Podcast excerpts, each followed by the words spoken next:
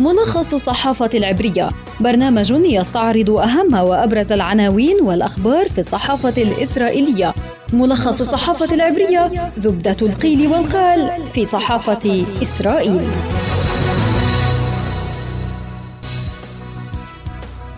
طابت أوقاتكم مستمعينا الكرام إليكم ملخص الصحافة العبرية. يأتيكم عبر شبكة أجيال. هذه الفقرة أعدها خلدون البرغوثي ويقدمها محمد رجوب وإليكم أبرز العناوين في وسائل الإعلام العبرية صباح اليوم.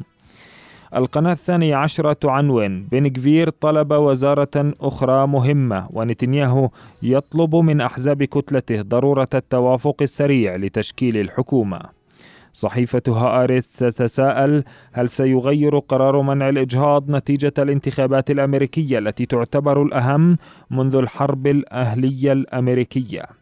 وتعيين ناطق باسم منظمة لهافا العنصرية المتطرفة ومرشح سابق للكنيست عن حزب قوة يهودية في قسم ناطق باسم القوى البشرية في الجيش. ويدعو تحرنوت تعنون اضطرابات الاقتصاد العالمي واقتراب إيران من العتبة النووية أبرز التحديات التي تواجهها الحكومة الإسرائيلية الجديدة. إسرائيل هيوم تعنون في طريقه للصدام مع الشرطة بن كفير طلب صلاحيات موسعة في وزارة الأمن الداخلي. وبايدن يقول لنتنياهو إنهما إخوة وسيصنعان التاريخ معا. ونتنياهو يرد بأنه سيوقع المزيد من اتفاقيات التطبيع. صحيفة معريف تتساءل الولايات المتحدة تنتخب الكونغرس اليوم فهل سيعود ترامب للرئاسة بعد عامين؟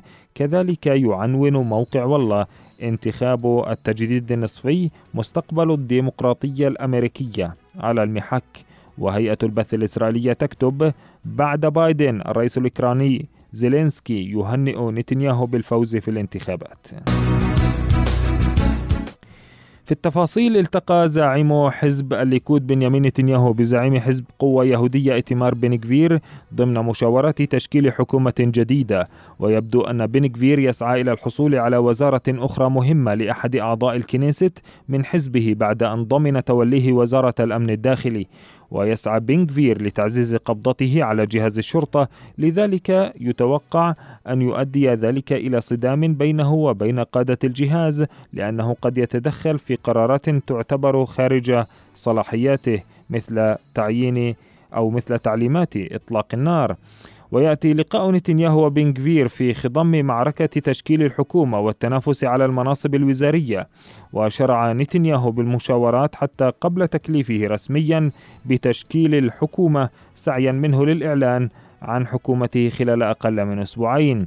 في شأن آخر ركزت وسائل الإعلام العبرية على انتخابات التجديد النصفي في الولايات المتحدة الأمريكية التي تجري اليوم. واعتبرت صحيفة هآرتس أن الانتخابات اليوم قد تكون أهم حدث في الولايات المتحدة منذ الحرب الأهلية قبل أكثر من 160 عاما لأن هذه الانتخابات قد تغير وجه الولايات المتحدة وقد تمهد لعودة ترامب للرئاسة بعد عامين واعتبر موقع والله أن الديمقراطية الأمريكية على المحك ويتم انتخاب كافة أعضاء مجلس النواب في الكونغرس و36 من أعضاء مجلس الشيوخ في انتخابات التجديد النصفي وعادة ما يفوز في هذه الانتخابات الحزب المناوئ لحزب الرئيس الأمريكي. نهاية حلقتنا من ملخص الصحافة العبرية. كان معكم في الإعداد خلدون البرغوثي وفي التقديم محمد رجوب. أطيب التحيات وإلى اللقاء.